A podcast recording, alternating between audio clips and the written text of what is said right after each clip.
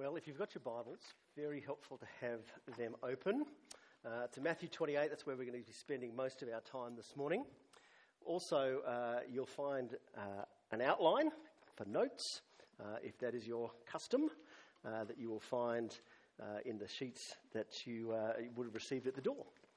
and also, you'll note down the bottom uh, it says SMS questions too, and there is a number which goes to a magic little phone that I think Mark has. So if you have questions that are raised by the sermon, opportunity to ask them, and I'll answer a few of them at the end. But I thought we'd actually start with uh, a little bit of a quiz uh, because I, I actually think there's not enough competition in church. So we're going to play you off against each other. Uh, we've got three distinct groups here. I want to see this morning which of you is the smartest, okay? I went and, uh, unbeknownst to the Chapmans, I raided Ben's tool shed. Now, if you know anything about Ben, he is an avid collector of weird and wonderful tools. And I thought I'd actually see whether you were able to discern what some of these were. So, your group one, you get the one at the top, you get the one in the middle, you get the one at the, at the bottom, okay? Go for it. You've got a couple of minutes. What is this?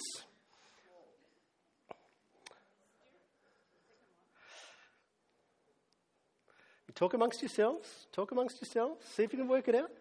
So the top one is for you. Okay. The bottom one.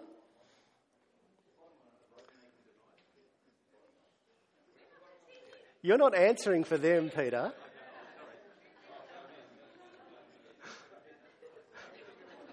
There's always one, isn't there?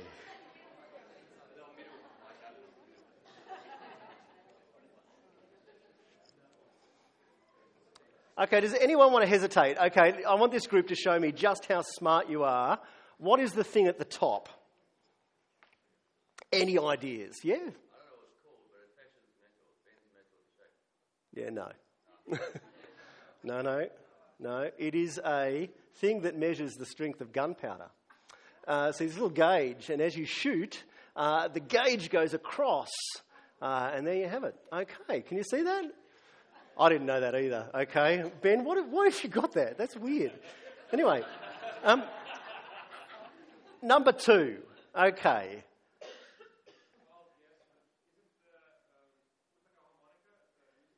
A harmonica.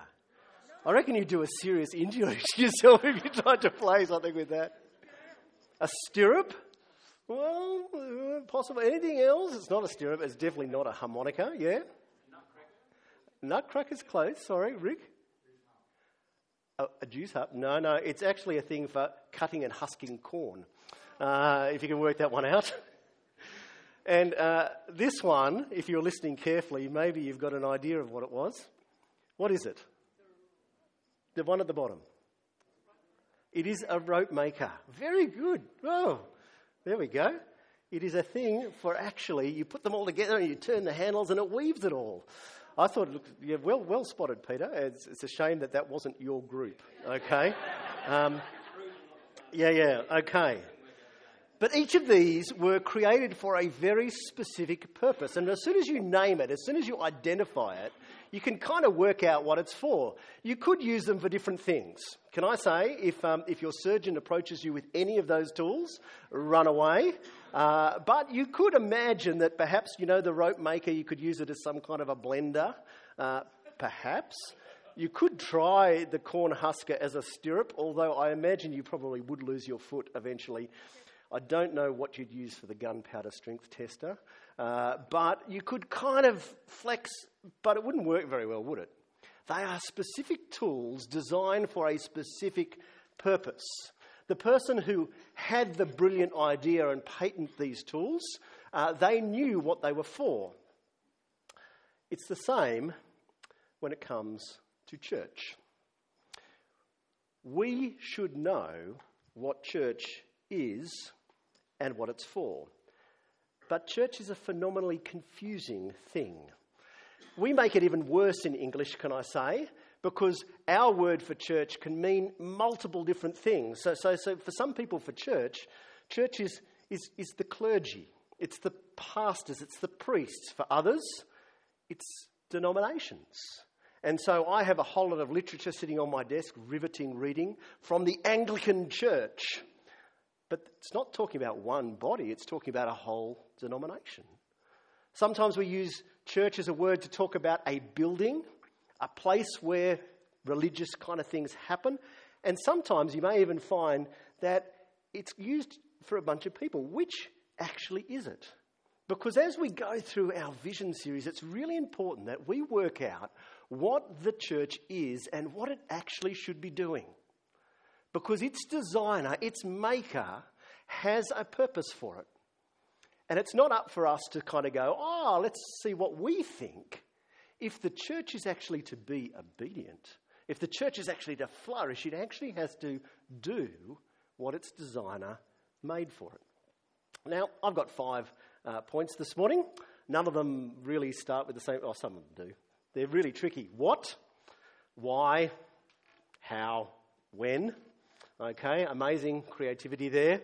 And then God's mission, our church. And as I reminded you, uh, if you want to ask questions, there is an opportunity to do so via the SMS, and we'll have a time to answer those at the end. So, what on earth is the church? What is the church? Is it the clergy? Is it the building? Is it the denomination? Is it the people? Well, it's the people. It's the people that have been gathered together by the preaching and teaching of the gospel. It's the people that God has drawn to himself by inspiring faith by his Spirit in their lives. And so we are the people, the people that God has actually brought together. The actual Greek word church that we translate church in the New Testament uh, is the Greek word ecclesia, which just means the gathered, the gathered ones. So it's not buildings, it's not denominations, organisational structures, it's not pastors or priests or clergy or whatever. It is actually the community of Christ's disciples. That is what the church is.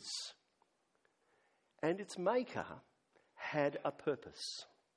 Remember the Lord Jesus when Peter confesses that Jesus is the Christ, Jesus at that point says, I will build my church. That's what he does. Its maker has a purpose. What is the purpose? Well, it was read for us this morning in Matthew 28. Now, my little screen is mucking up here, so I'm going to have to turn around and read it. The 11 disciples went to Galilee, to the mountain where Jesus had told them to go. Jesus has been raised from the dead at this point. He sent them to Galilee. When they saw him, they worshipped him, but some doubted. Then Jesus came to them and said, All authority in heaven and on earth has been given to me. Therefore, go and make disciples of all nations, baptizing them in the name of the Father, and of the Son, and of the Holy Spirit and teaching them to obey everything I have commanded you. And surely I am with you always to the very end of the age. This early church, this group of disciples comes to the Lord Jesus and he gives them a task. He gives them a command, and the command, sorry to those who represent mission organisations here this morning, the command is not to go. A lot of people go. It's all about going. No, the command here is to make disciples. That is the command that is at the center of this. If you're a grammar nut uh, and you like technicalities of language, okay, all the other ideas, all the other doing words in here are participles. So they hang off the main verb, which is make disciples. That is what Jesus is telling his church, the community of his disciples, to do, to be disciple making disciples. But then we have to actually ask what's a disciple? It's not a word that we use very often, is it? It's not a word that's in common lingo. Unless you're watching Star Wars movies and those sorts of things, you've got disciples there. And then we often think of, you know, guys with dinner plates behind their heads, and people sort of totally out of touch. But what is a disciple? It's much more simple than that. We just use different words to talk about them. A disciple, at one level, is a student. But not so much can I say the student that sits in the classroom and just absorbs information. Probably a better term would be a disciple is actually an apprentice, an apprentice of Jesus. So you remember when Jesus calls out the, the 12, and what was it? To be with him and to learn from him. It wasn't just a turn up at this time and I'll give you a theology lecture. It was to share life and be shaped by the Lord Jesus, who was the teacher.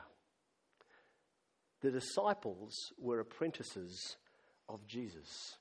And the aim of their discipleship was not just knowledge, it wasn't just skills, it was character. Jesus himself said that a student is not above the teacher, but everyone who is fully trained will be like the teacher. The aim of discipleship is to be like Christ. And so, what is the church? The church is the community of God's Christ's disciples who then have the purpose to make more of themselves. Disciples making disciples. And this is a mission that has been going on now for 2,000 years. And it will continue. We'll get to that. So, why? Why is Jesus keen that his church, the church that he is building, be a community of disciple making disciples? Well, a couple of reasons uh, why. Firstly, his authority. What does Jesus say when he turns up to the disciples? He says, All authority on heaven and earth has been given to me. Jesus has the right. Jesus owns everything. There is nothing that is outside of his sway. Jesus is king, and his Father, the Lord who created the heavens and the earth by the power of his word, his Father has given him that authority. Jesus is king. And the promise is in Philippians chapter 2 that one day every knee will bow, every tongue will confess that Jesus Christ is Lord. And so, as we go to make disciples, we do it in obedience to the command of the all powerful Christ. And what we do is we proclaim that Jesus Christ is Lord. That is what we do. Why do we do it? Because Jesus has ultimate authority. Not only that, though, not only that, Jesus could be a tyrant, but he's not. We do it because of the beauty and the wonder of the grace of God to us in Christ. So, as you unpack this command, go and make disciples, how do you do it? Well, the first thing you do is you baptize. You baptize disciples. Okay? And what is baptism a symbol of? Why do we baptize? Baptism is a symbol of membership into the community of disciples. Baptism doesn't save you, it's a sign of belonging, it's a symbol of the atonement. So, if you go into chapters like Romans chapter 5, where the Apostle Paul writes there, he talks about being united with the death and resurrection of Christ through baptism, a symbol of dying and rising. We see the imagery of being cleansed, of being washed clean from our sin through the atonement, not through the water of baptism, that's nothing. That's just water. It's through the symbol, uh, what the symbol points to, which is the resurrection, the death and resurrection of the Lord Jesus. But it's not just the beauty of salvation in terms of something that is future. I think as Christians, sometimes we can, we can view our Christian lives like a term deposit. Does anyone do the, the, banks now offer about 2%, so it's not really worth it. But when I was a young man, the banks used to offer you about 8% to chuck your money, or you lock your money away, and then in a three or four or five or 10 years, you get it back with all the interest. And I think sometimes we can view our Christian lives like a term deposit. We kind of lock all the fun away. And we kind of go, we've got all these do's and don'ts, and all, oh, yeah, yeah, yeah, but it's going to pay off in the end. Can I say, if that's how you think about the Christian life, you're kind of missing the point. Because salvation is a life that starts now. I want to read to you from Psalm 19. It's a great psalm which speaks about how God speaks to his people, but listen to how God's word impacts our lives. From verse 7, Psalm 19 The law of the Lord is perfect, refreshing the soul. The stat- statutes of the Lord are trustworthy, making wise the simple. The precepts of the Lord are right, giving joy to the heart.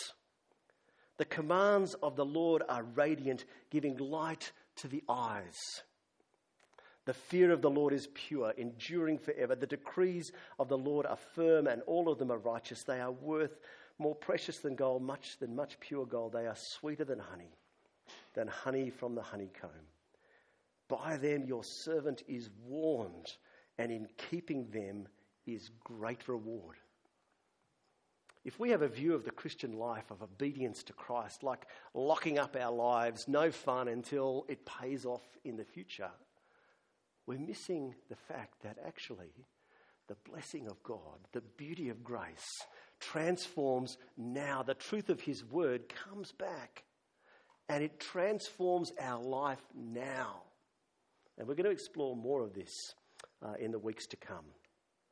So, so far we proclaim we make disciples because of the authority of Christ, the beauty of his grace, but also the reality of his judgment. Because Jesus went to the cross not just as some abstract example of sin, but in a very real sense, as the one who stood in our place, who bore our penalty he bore the cost of our rejection, of our turning away from God, wanting nothing to do with Him. God would be just to condemn every single one of us. But we go out. We go out driven by the need that we ourselves have found met in Christ alone. The Bible speaks of hell. Jesus speaks of hell more than any other Bible writer. It's not a very comfortable topic for us, is it? It uses images as Jesus speaks, as the Bible writers speaks, images of fire, of darkness, of weeping. They're images to convey a reality that is too horrific for us to comprehend. And the very clear message is don't go there. People kind of go, oh, you know, it's going to be fun. It's going to be a party with all my mates. No, parties and mates are good things.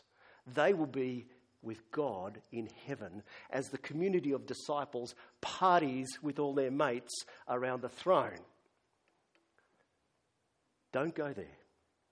We proclaim Christ. We disciples make disciples because coming into the community of disciples by faith in the death and resurrection of Christ is the way to party eternally with your mates. Judgment is real. So, how do we do this? If we are the community that is disciples making disciples, how do we do it? Well, Jesus does give us a method. He gives us two steps. Number one is baptism, to initiate people into the community of disciples.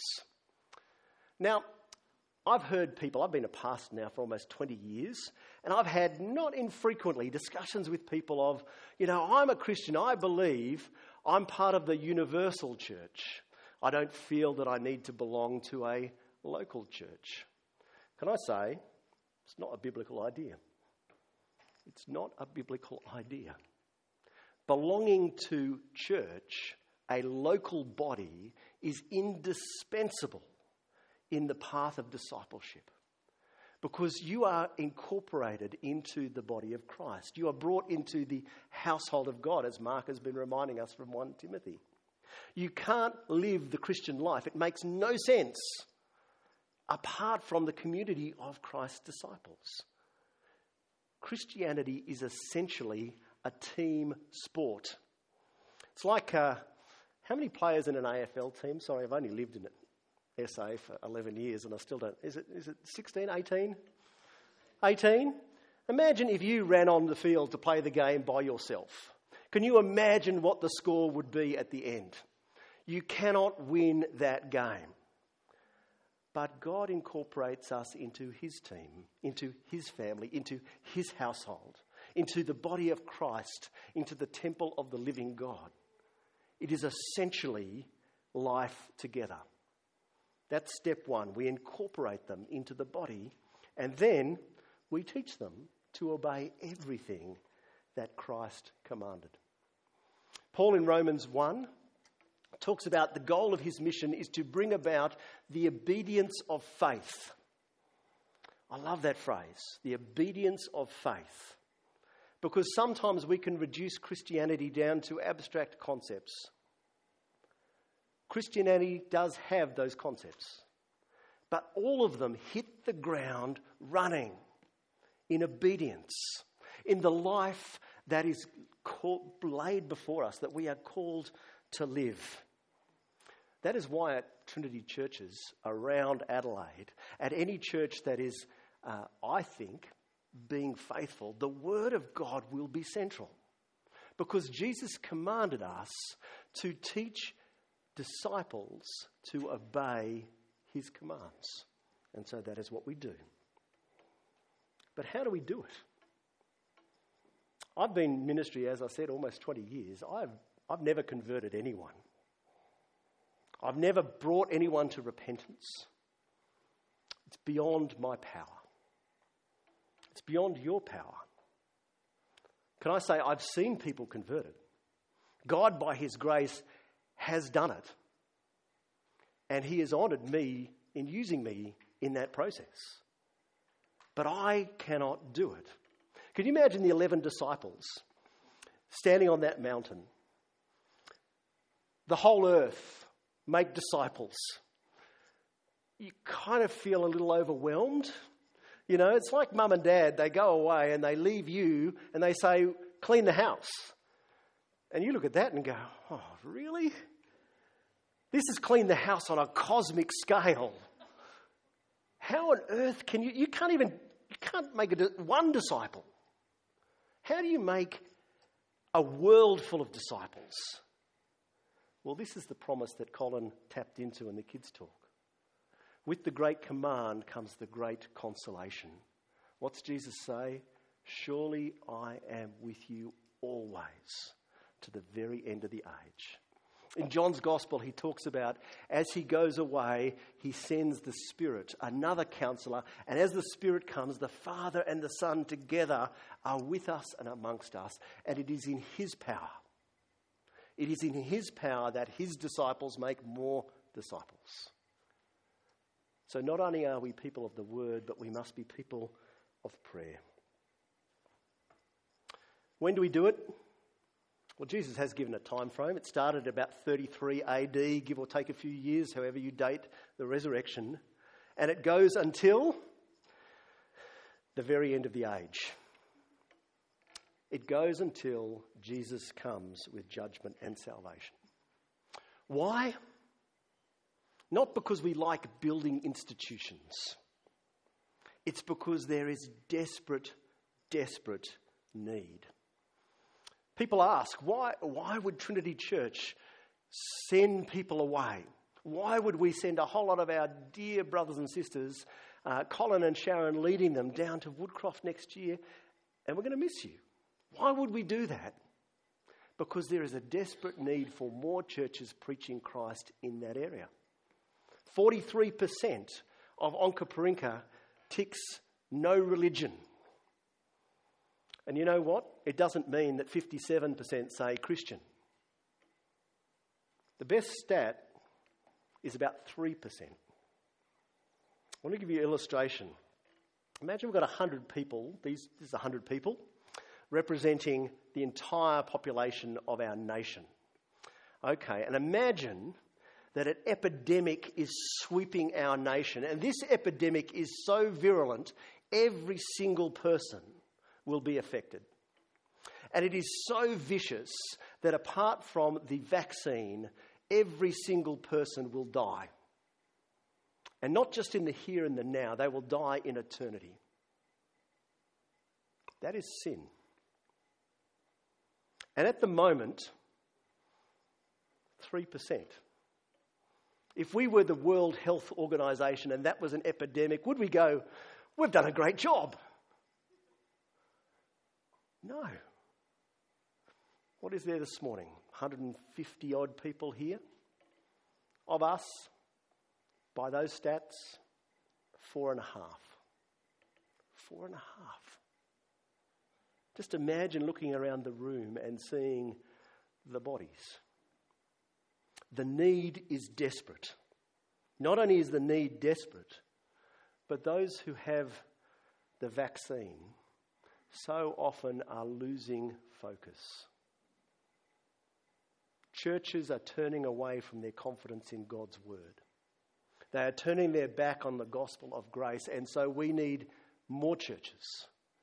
We need to be out there proclaiming Christ. We need to be disciples making disciples. And lastly, we do it because Christ is Lord. He is worthy of glory, He is worthy of being proclaimed. And so, here at Trinity Church Brighton, we've recently worked with the leadership team and the staff team to reform our little vision statement. And this is what it is empowered by God's Spirit, resting in His grace and for His glory, we make and grow disciples of Jesus Christ in fellowship with His people to bless a broken world. We've tried to capture what I have just spoken about in 26 minutes and 20 seconds in one sentence. That's not so difficult that you couldn't remember it and it has a central idea. What are we on about? We are a community that make and grow disciples of Jesus Christ. We are disciple making disciples. That is what we're on about as a church. That is what we want to see more and more about. That is what we are on about as a network. That's why we're sending Shana off to SIL, that we might see this happen, not just in our neighbourhood, but around the world as the Word of God is preached in heart languages so people can see and hear the wonder of grace that saves them from the reality of judgment. These words, we think, express what should be at our core. They're not perfect, but they capture the elements. They're a reminder, a touchstone, that we are that community that make and grow disciples. But there's a question. Okay, teach the word, baptize. It kind of leaves a lot of things open. Well, that's really what the next five weeks of sermons are about, because as part of what we are doing here, and a part of what we're doing as we're sending Colin and Sharon away, is we're going to shift not what we do, but a little bit of how we do it. And instead of uh, focusing in on doing particular things. We've changed the way that we're starting to think about ministry. We're starting to think about ministry in terms of, and making disciples in terms of seeing key purposes worked out in people's lives. And as you go through Scripture, and we'll do this over the next five weeks, you can five, find five key purposes. And what we want to see is those purposes realized in the lives of individuals and the life of our church and our churches as a whole. We're going to unpack them in detail. I'm going to hopefully show you and convince you why you want them. But what are they? You'll know me if you do. I love alliteration, okay? They all start with M. Isn't that cool? My last name starts with M too. Isn't that cooler? Okay. Magnification. It's a word. They're a bit clunky.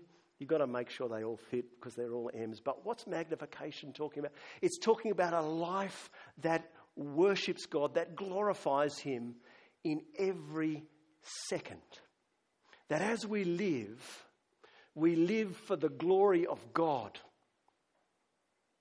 Don't you want to do that? We're talking about mission. We're talking about reaching out and speaking to people and seeing God at work? Don't you want to be involved? Don't you want to see lives changed? Don't you want to see people come from death to life? That, that three people might become four people, and by God's grace, through His power, who knows? Don't you want to be a person that God is using to save sinners? Don't you want to be part of a church that is doing that? That's mission. Membership. Don't you want to belong? To be loved, to be nurtured, to know where your spiritual home is? Don't you want to care for one another, to carry one another's burdens? Don't you want to be part of a congregation, a community, a family like that? I do. Me- a membership, maturity. Don't you want to see your life becoming more and more like the Lord Jesus? I love it when you go out into the world and people say they don't like Christians, but they love Jesus. Okay, Christians, you're meant to be like Jesus. And don't you want to get to the point where they actually see Christ clearly in you? Where you are growing each day more and more like Him. Don't you want that? Because I do. Maturity, ministry. Don't you want to be equipped to serve God with your God given gifts? both in the community of disciples, but out in the world as well, to bring him glory in all things. Do you want that? I want that. I want this church to want that. That's ministry. Five M's, five purposes. And those, like the cords of a rope, weave together, I think, into the life of discipleship. And so we're going to be talking about those on the next few weeks. To be continued. I'm going to sit down now and give you an opportunity to just prayerfully reflect. You might prayerfully reflect on questions that you might want to ask. There's the number. You might want to prayerfully f- reflect on some things that uh, you might want to go and bring before God. Two or three minutes, and then Mark and I will come back and uh, answer any questions or not.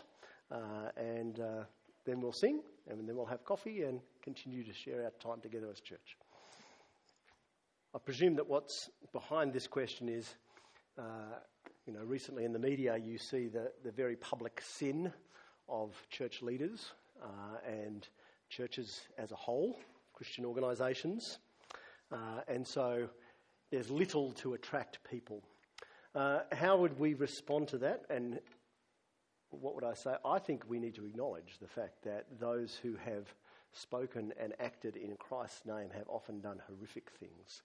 Uh, recently, the Bible Society put out a, uh, a video called uh, Christianity Much Worse and Much Better Than You Think It Is. I think it's something along those. Maybe a good resource for you.